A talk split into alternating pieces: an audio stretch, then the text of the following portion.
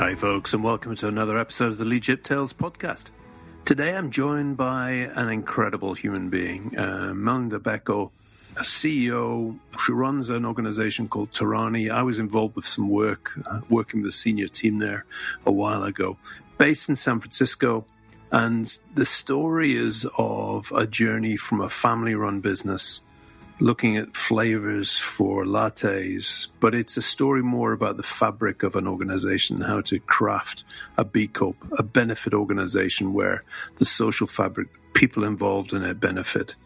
The way uh, Melanie describes how it's crafted, the different conversations, the energy, and the development of the individuals that you'll hear about today is just fascinating. And it shows the social impact that we can have on organizations if we have this conscious capitalism, this longer term social view on how we, we organize and structure ourselves. But it's also an economic success. But how that economic success gives back to society is what you'll hear about in this, this session today. So enjoy, Melanie. Amazing conversation. I'm sure she'll be back on and hopefully bringing a couple of her team in to talk about their stories as well. Enjoy.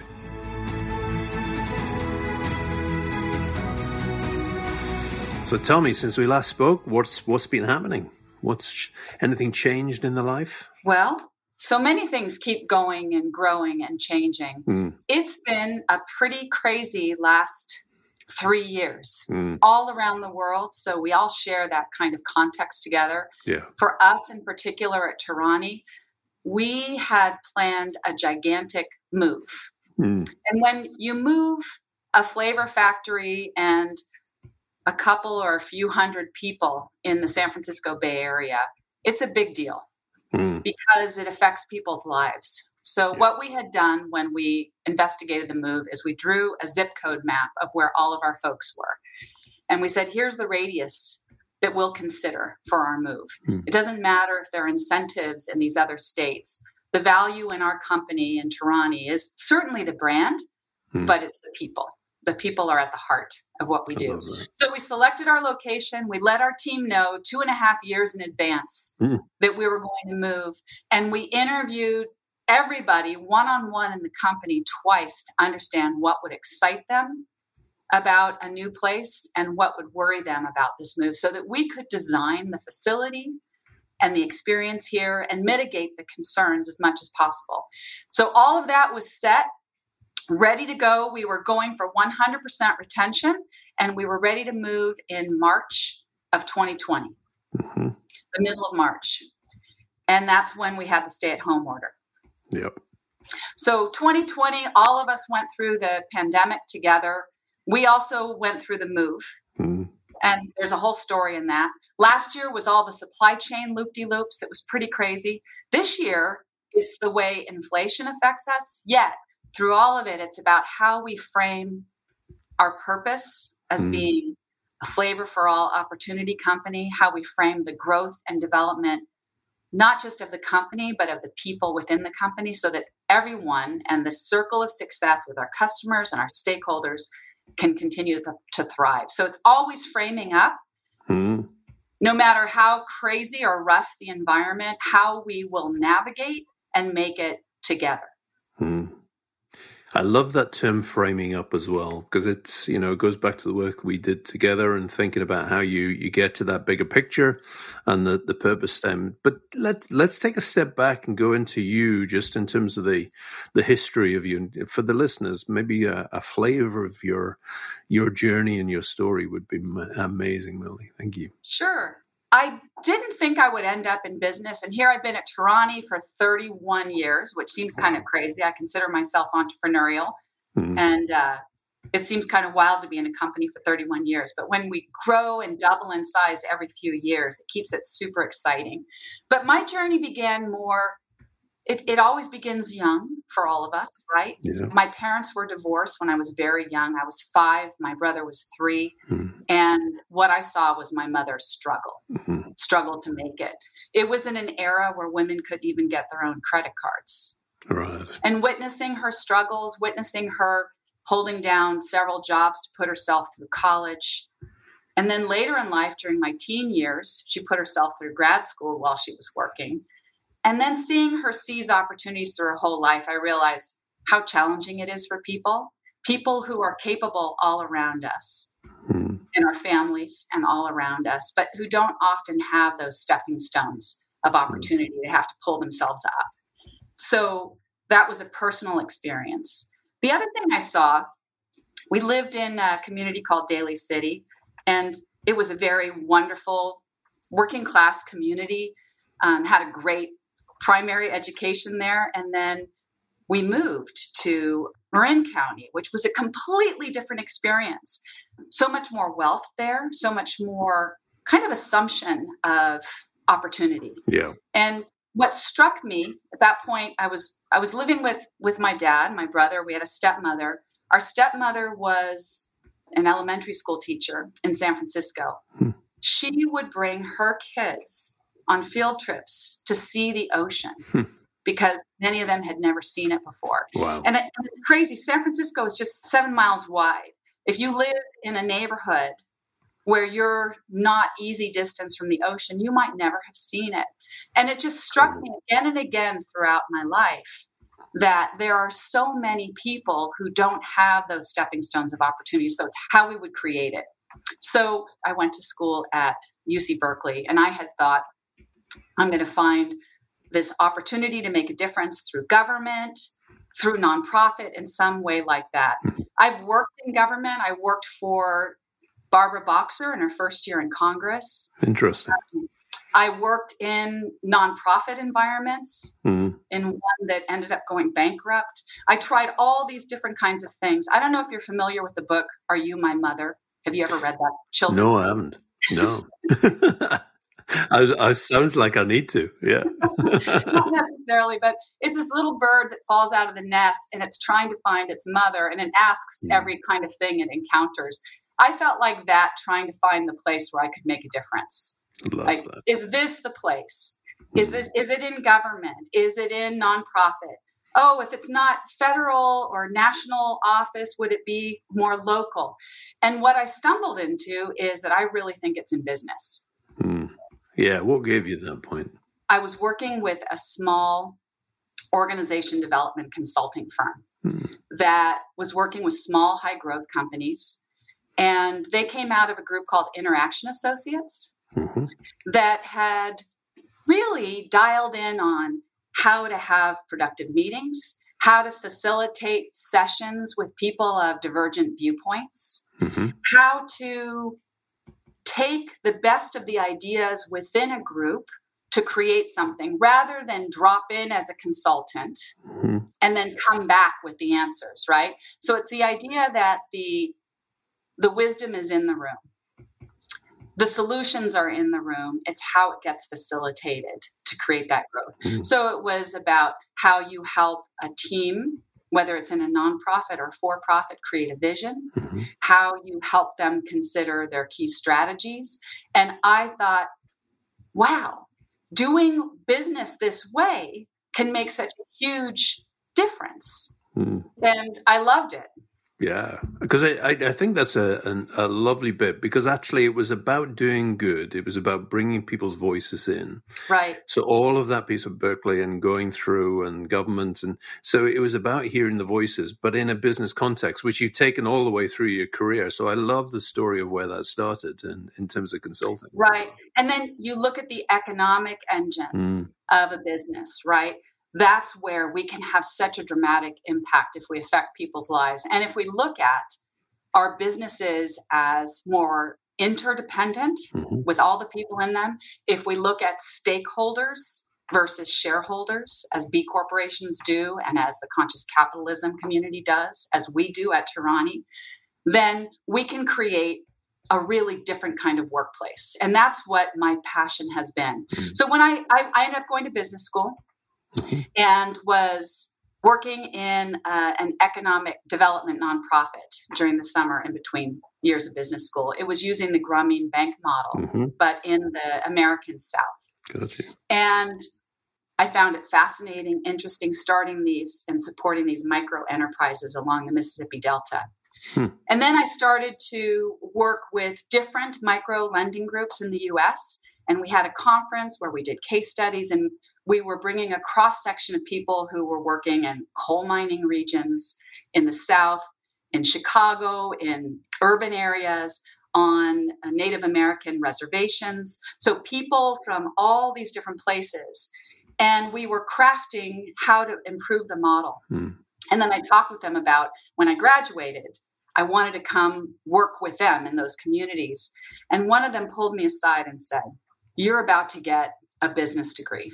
There are a lot of like minded people in this community.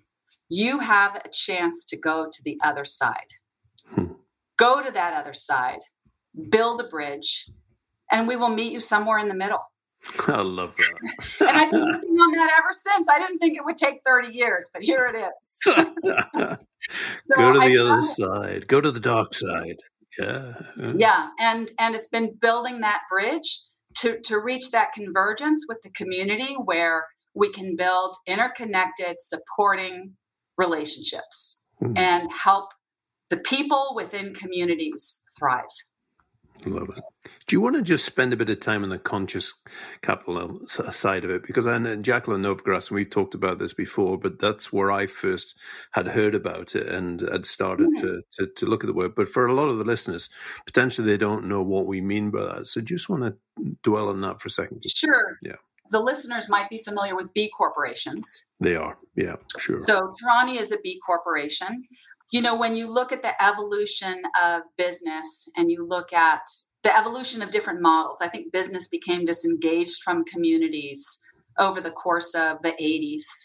I think the B Corporation movement, the conscious capitalism movement, social venture movement has all brought to mind the, the power of business as a force for good. Good. Yeah. And they all have different models, and they all have the same objectives, which is for business to be a force for good. So we are a certified B corporation and we are registered with the state of California as a benefit corporation. I was surprised to learn that in most of the states in the United States, I'm not sure about all the different countries around the world, but in most, when you register as a corporation, your responsibility is to maximize profit for shareholders. Hmm. When you register as a benefit corporation, you maximize for stakeholders, which includes your team, your community, your investors, of course, your you know your shareholders, also you know your vendors, hmm. customers. It's it's the whole circle. We call that the circle of success at Torani. I think that is a circle because. Hmm. When we're growing and thriving, we're helping our customers grow and thrive. It's it's creating that expanding circle. So mm-hmm. the B Corporation community has a certification process for that to make sure that environmentally, socially, governance wise, that we're living by those standards and advancing those standards. So that's a, a, rigorous certification process. The conscious capitalism community has been a great place to engage with other like minded people to learn. Yeah. So we're always looking, I'm always looking for places to learn meet other people who have interesting models, learn as much as possible from them. And I found that to be a great place for that. Yeah. I love it, and it, it's interesting because a lot of people listening will, who you know, some of the people I coach on a regular basis are always looking about how can I set up my own business, and we're always said, so what's the path of least resistance to get a business off the ground? However, mm. they're probably listening and go, wow, that sounds like a lot of red tape, a lot of, but actually, there's something hardwired in in me, and it sounds in you about by the community. We talk about the wider community. Why wouldn't we benefit others in there? But t- tell us more about the how ambitious a target it is, and how ambitious an accreditation it is to to go for. Yeah, you know, I, it's very become very popular. I think they they've been running behind because it's been oversubscribed. Wow. So I think they're hiring a lot of people right now to certify. And yes, there is a pretty rigorous process. You could call it red tape, but you could also say, hey, that's a real certification. And if yeah. you have that badge, it means that you've met that criteria and that you will be measured on a regular cadence for your mm. participation in that. So I see that as a special signaling to others about the way we practice business. Yeah. And it's then a mutually supportive community And I, I really enjoy going to conferences, mm. whether it's on Zoom or recently in person again, which has been wonderful. Yay. going, going places, gathering with a collection of B corporation CEOs or leaders and talking about our purpose, because we're all mm-hmm. purpose driven, talking about our practices and methods. And what I found is I, I do, and we at Torani, because a lot of us are engaged in those communities, we're doing a lot of learning about how to improve our environmental footprint and mm-hmm. environmental practices. Where we're contributing more is on social practices. So, what I found in the B Corporation community, conscious capitalism community, there are a lot of people who have really amazing, wonderful models around how to improve environmental impact. There's very little conversation about people and social impact. Hmm. And that's where we're going to push hard. We want to push that conversation a whole lot more because there's a lot of interest in going beyond here's the kind of benefits you offer yeah. or the kind of coaching practices you have which are crucial crucial as a foundation so how do we create more shared success hmm. financially and otherwise. How do we create really developmental environments? What does business look like in a growing company? What does opportunity look like? How do we create mechanisms for not just office workers, but really thinking hard about frontline workers? Mm. so that they can grow and develop and thrive and make choices that not only change the trajectory of their lives, but their families. It changes generations when we offer stepping stones of opportunity to people who haven't had the same opportunity as you and I might have had. Agreed. Yeah. And I, I, love the story in there because there's a story of Torani as a, an organization, a family, and mm-hmm. uh, and then there's the story of, of this. But just knowing the organization as I have for a very short space of time, mm-hmm. this community, this growth piece uh, has been a, a, big one for for you and, and, the journey towards that. Right. Just talk talking a bit more about that journey because it, it always it hasn't always been easy, even though you've had growth and other pieces. I know no. you well enough to know that you've been through the wringer a few times in this. Yes. Yeah. Since I've been at Torani, we've grown on average 20% a year. Hmm. So we've doubled in size eight times. Hmm. You know, we, we've gone through these hurdles, and I, I can see what small business growth and mid market entrepreneurial growth looks like, and when we hit certain challenges. Mm-hmm. And I think the first is around $10 million. The next really big one for us was around 50. Mm-hmm. Getting past 100 was huge. Yeah. And then it was really getting past 200, 250. Mm. Now we're looking at what does it mean to be a half billion dollar company and billion dollar and what are the the changes that we need to make and what are the changes that I need to make mm. because each time we go through those hurdles I've realized it the, the first change has to start with me. Yeah. And how how i look at those. And what i get excited about is um, yes it's it's a challenge of the business. We have all the regular business challenges that competitive marketplace challenge. On top of that what really energizes all of us here and you know this colin from having mm-hmm. all the conversations with our team each one of us is deeply motivated to be here and to continue this growth because we want to create opportunity for people. Yeah. And we want to be a kind of business that builds practices that can serve as a field guide or a playbook or blueprints hmm. to be shared with other like-minded companies and to learn from those companies so that we we create playbooks together hmm. that we share and improve and adjust over time. So we're starting to build practices and document practices that can be shared with other companies that go through not just the growth struggles we've gone through or growth challenges, but also the way we navigate them and achieve more of our purpose. Hmm. I love that. And uh, you know, I, am passionate about creating playgrounds, and the playbook piece yeah. is, is, massive in there. So, and the reinvention of you is a, an interesting bit for me because you know, yeah. 31 years long while.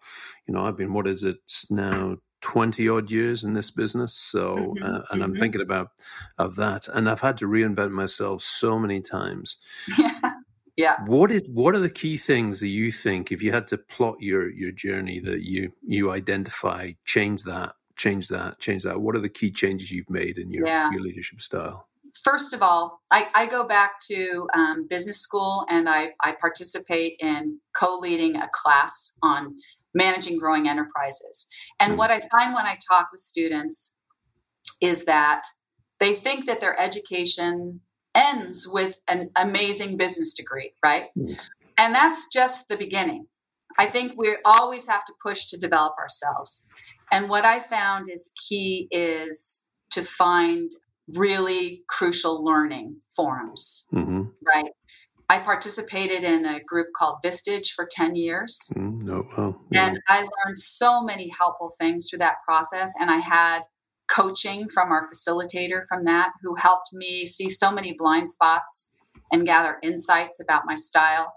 I now belong to a group called Real Leaders that's B Corporation CEOs. We meet monthly and then a few of us will meet offline. So we learn about each other's businesses, we bring our challenges, and then we have processes by which we have discussions to help each other think through things. Hmm. So when I think about the the first biggest period of growth, I would say it's when we were around a $50 million company and we had an offsite developing our vision for uh, the future when we were going to be a $100 million company. Hmm. And we had a very lengthy discussion about what kind of leadership that would take.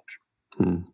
And we had really good facilitators who were helping us explore the leadership and the changes that might be required.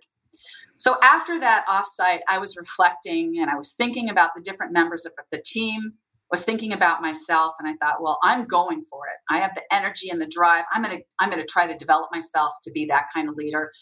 Who on the team do I think could make it? Hmm. And I I was looking at the six people and I thought, "Oh my gosh. There's only one person wow. I'm sure will make it." Hmm. And then she was the first person to come to me and say, "I'm not going to make it." Huh.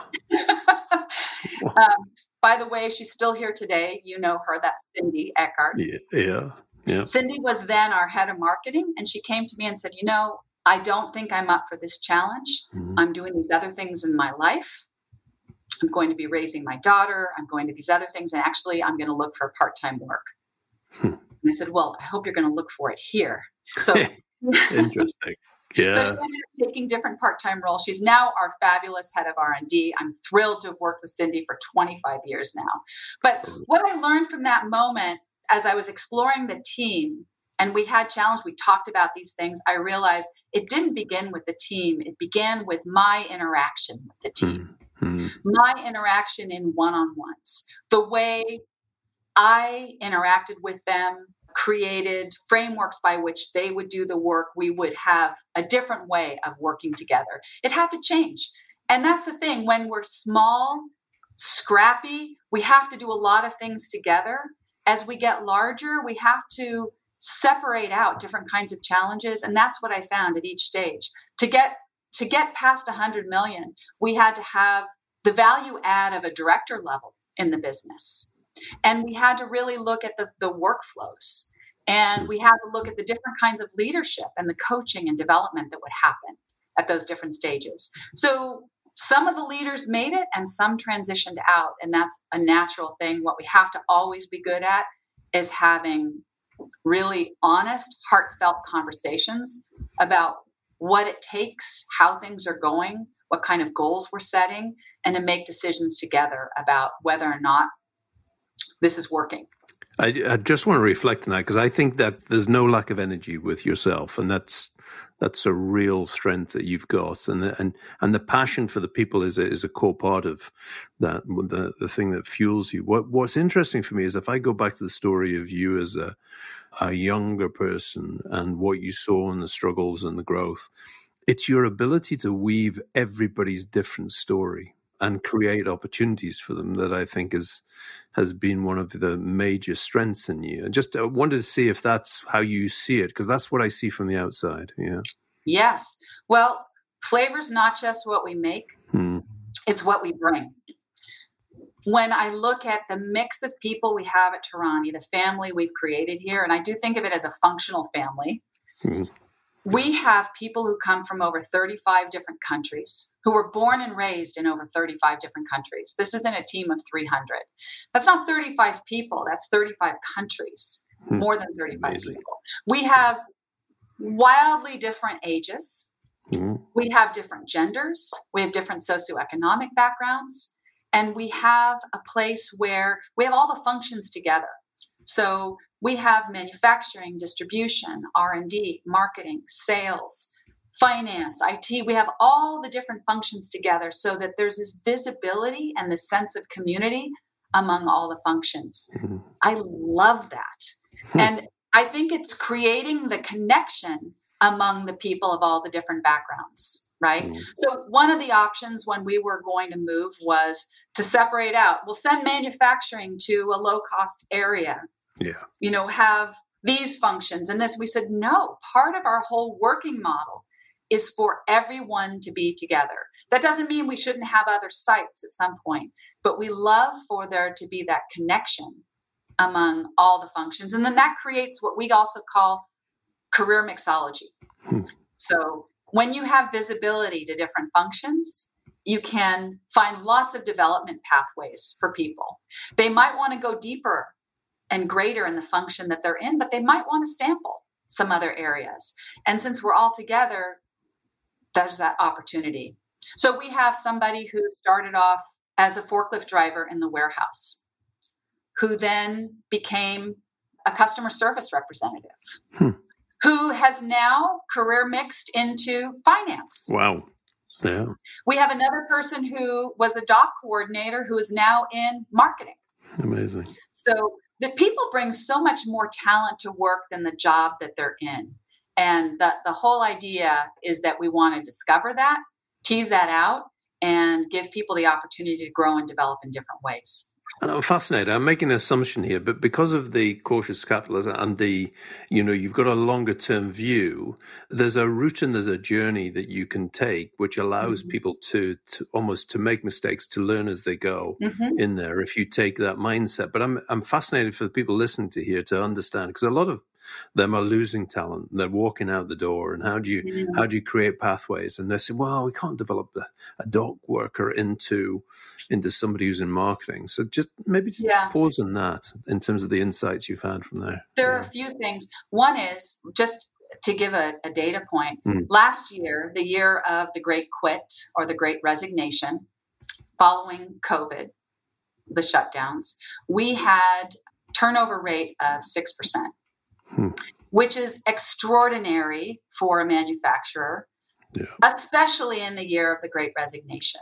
Hmm. And I would say that that's related to a few things. One is it's in our DNA that when we hit hard times like we hit in COVID, we optimize for people first. Nice. So we optimize our financials for people first. So when COVID hit, here we were, we were getting ready for the move. We didn't know how we were going to make it. We didn't know what was going to happen to the business. In the end, we ended up growing, but we didn't know when that moment struck. So we very quickly pulled together different financial scenarios. We looked at what happens if we decline by 20%. percent mm-hmm. How will we make it and keep everyone employed and keep mm-hmm. supporting our customers? Then we said, all right, we figured that one out. It's not easy. We'll be able to do it though. How will we do it if it's 50%? And we figured that one out. And then we said, all right, our best guess is 20. And that's our safe model. Let's have that as our primary scenario. Now let's turn back to our team because the only way we're going to make it is if we move and we need help. So we turned to our team and said, it's a tough time. Here's what's going on. Safety is first thing, and everyone has a job, everyone has a home here. And it just takes away a lot of that pressure. These are folks who provide for their families across the board and can be in, in uh, very challenging situations. Hmm. It's in our DNA. During the Great Depression, this was a family business. I'm the first non family member to lead the company. I love that bit. yeah. yeah. So it was a husband and wife team. And during the Great Depression, well, the business was founded in 1925. So in the 1930s, very challenging times. It was just three or four people working in the business, including the husband and wife, Rinaldo and Ezilda. And Rinaldo died suddenly of a heart attack in his 40s. And Ezilda didn't know what she would do. She had two young kids. She had this business. There weren't women out front running businesses. And she turned to her family and said, How am I going to raise the kids? How am I going to provide for them? How am I going to do this? What do I do? And they said, You are a strong person. Hmm. You can do it. We'll support you. We'll support you raising the children. We'll support you in running the company. But you you have it within you to do this. And of course she did. And that is in our DNA. And when we think about our core values, one of which is care deeply for people, the first thing we do in a time of crisis is we come around each other and make sure that we're solid. Mm. Which is why during COVID, that's the first thing that we do. And if we do that for our team, our team can do that for our customers. Yeah. So once we have our own seatbelts fastened, then we could say, all right, business is okay. We did go down by 20% in the first month, but then we started to grow. The consumer part of the business took off, thankfully. Then we said, all right, let's release these budgets that we had for sales and travel hmm. and put it into a new fund, the Torani Cafe Opportunity Fund, so that we can help cafes and baristas get back on their feet and reopen. Amazing. So creating that circle of success and and doing creative programming during that time frame that could really bring our purpose to life. Hmm. And then in 2021 expanding that saying all right people are back on their feet and reopened, let's support communities that haven't had the same degree of opportunity and let's support their growth and development, whether it's the LGBTQ community, BIPOC community. Mm. How do we support people who are providing stepping stones in their communities? Mm. So it's an expansion of those kinds of things. So our team gets really excited about that. So I would say knowing that we circle around each other in those times is one thing.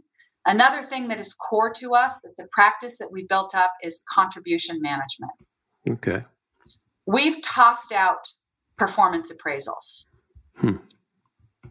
I think performance appraisals are one of the biggest wastes of time that companies participate in. I don't know what your experience of it is. Um, mine is yeah, I mean, they're, they're, everybody waits till the end of the year to put together something which actually should be done on a regular basis in terms of measurement of of the output rather than the uh, what they're doing. So yeah, interesting. Right, that's part of it, and and really, if we look hard at performance appraisals, we see that they are a company's justification for what increase in pay somebody will get.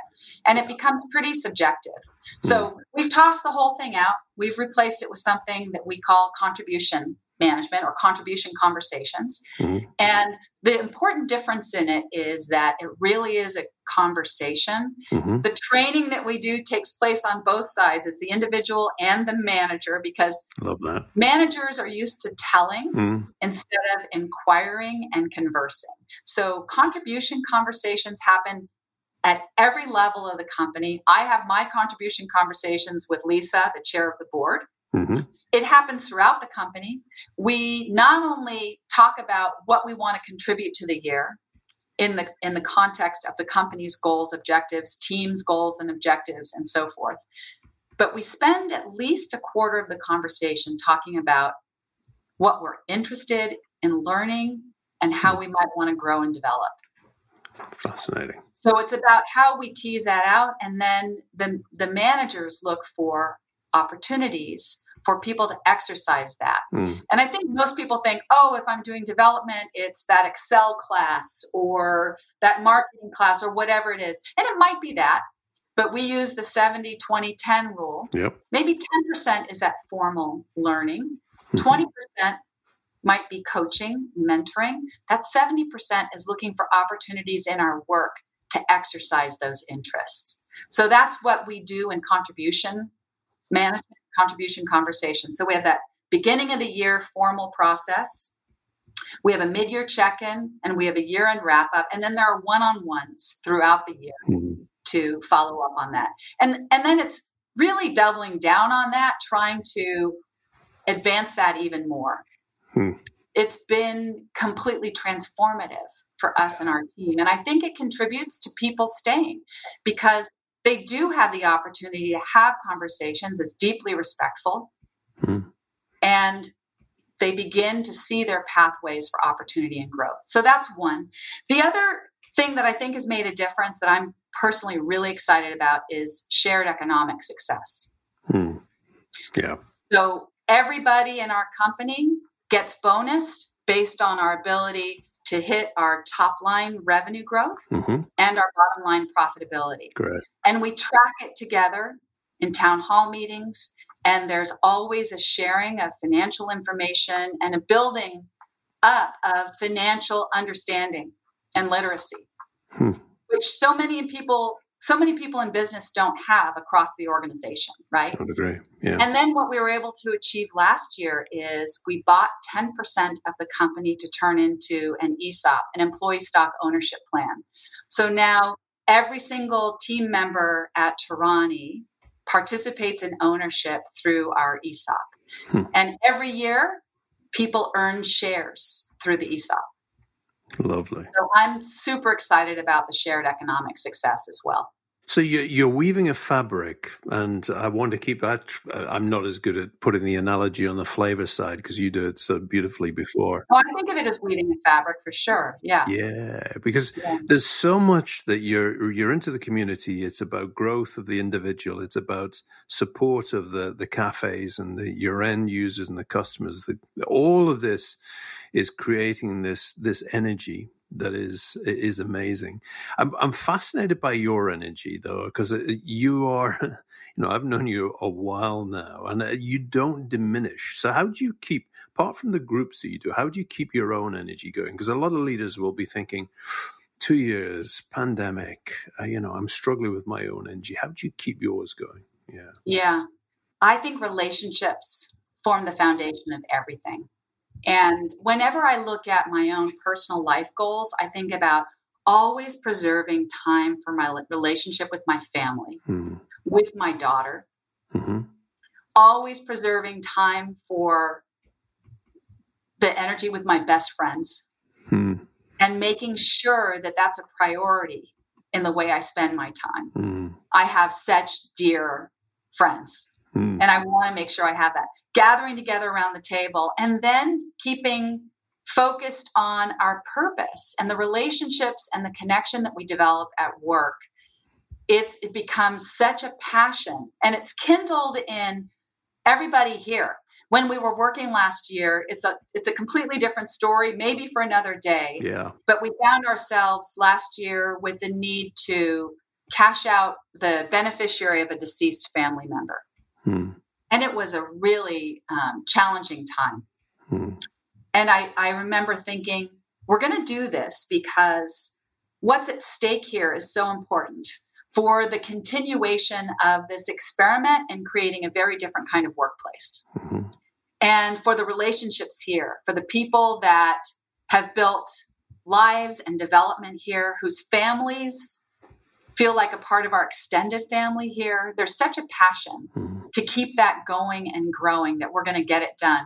And one of the things that happened last year is we were going through that process. We worked with an impact investment bank called Big Path Capital. They work with B corporations to help match us with impact investors, people who are like minded investors. And our criteria were they have to want to be in it for the long run mm-hmm.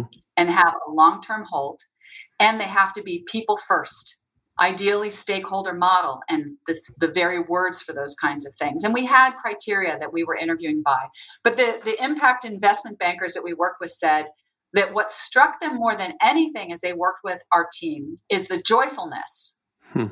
that we have here in working together. And I, it was great to have that external perspective. I'm hearing it a little bit from you now but there is a joyfulness yeah. here Mm. What we do is fun and it is joyful. And yes, there are the challenges of growth, but when we're doing it together, it doesn't feel burdensome. And that's something that I learned along the way too when I was carrying. I felt like I was hoisting the business in the early days. Yeah. I had to really break open my leadership style to be more reliant upon other people to share the burdens and the successes together, and it all became more joyful. Yeah. I love that. And and it really it really is. And when we can see at the end of the day that we're building models for contribution management, for career mixology, for learning journeys, which is a way that we develop ourselves as leaders or as teams. And I can talk more about that too. But when we're developing these different working models that we can share with other like minded companies, and we can create trajectories hmm. that affect our team members and their families, it feels wonderful yeah. and enlivening and joyful. You know, Mel, we could do two episodes, and I've also just you you prompted a thought, and I've never thought this before, but I'd love to get one of the team on to tell their story of the leadership tale. You know, to mm. to share that because we're hearing from you and and you're telling a story, but to hear from them would be brilliant. But there's the other bit about that, you know, digging into some of the models and some of the frameworks and other things you've used in there would be massively beneficial to other other people in there. I suppose my final question for this session, because I'd love to have you back on if you're you're open to this. Sure. Is just to to think about if you had to look back and look at the journey of you as a young woman going through this as a leader, because as a father of daughters, I've got two daughters who I want increased opportunities for in this mm-hmm. world. That's one of my passionate areas. What was your learning about that and the role of a woman in charge of a business taking over from another woman who's been in charge of a business who didn't have the opportunities but took it on? And, and right, and I took over from her son-in-law. Okay, interesting. Right? Yeah, his son-in-law, who was the most wonderful man. Hmm. What's your learning of that? We've just had a mentor team at Torani that has just mentored a young woman from Rwanda for the past five years, hmm. who we helped uh, applied to and won a full ride scholarship at Wellesley College. And just I just went to her graduation and have had so many conversations with her. And then she's back in Rwanda now, and she just started her first job. And talking with her and scholars in this program from Cambodia, Liberia, and some other countries.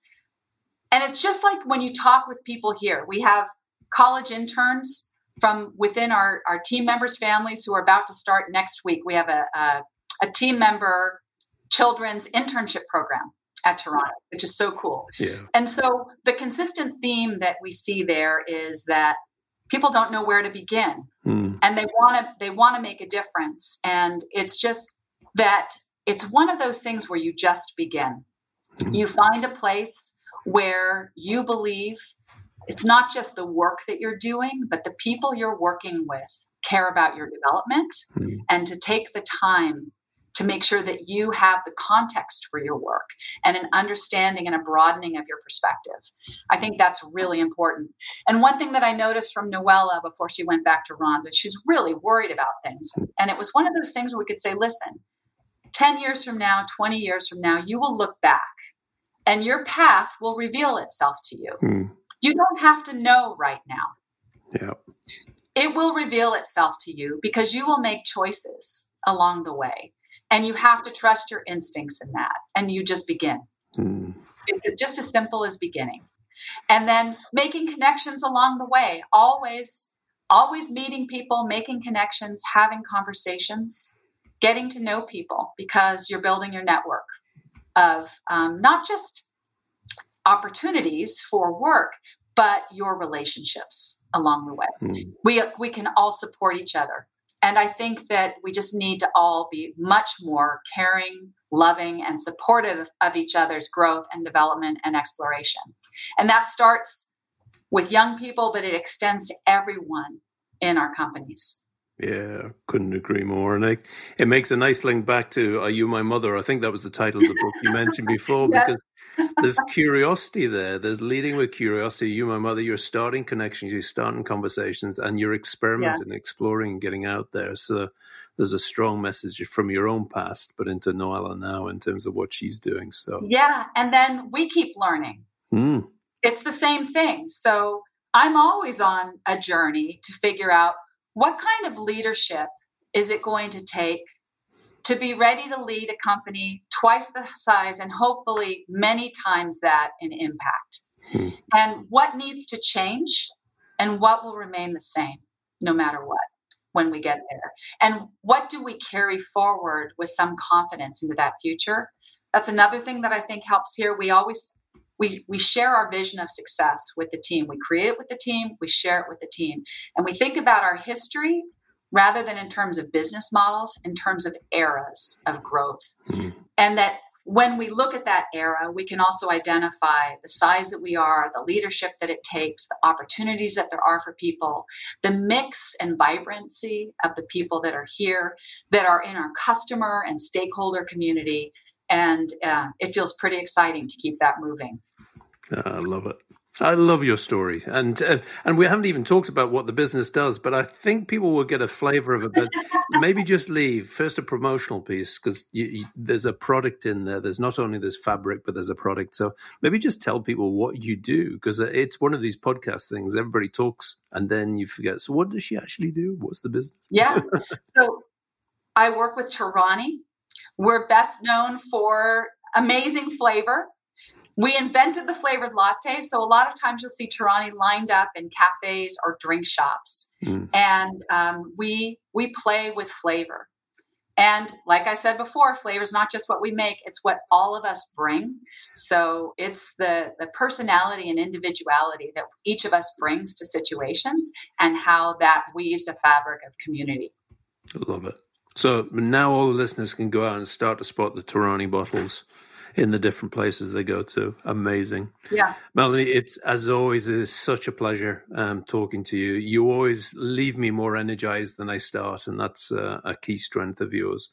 Uh, if people want to find out more about you, about Torani and uh, the history, where could they go to to find out more? You can readily find us at Torani.com, or you can find me on LinkedIn under my name, Melanie Dulbecco. And I'm so happy to talk with you today, Colin, and I enjoy the the learning that we have together. I really appreciate it. And so did I. So, well, Melanie, look forward to, to hearing the feedback from listeners. But if it's anything like I've experienced, then they're going to love this conversation. Thank you very much. Thank you, Colin. Cheers. Cheers.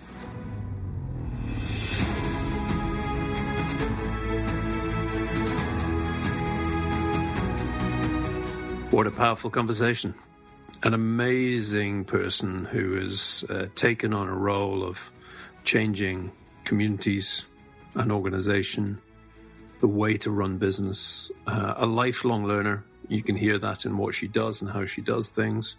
Also, transforming her leadership style as she goes through that.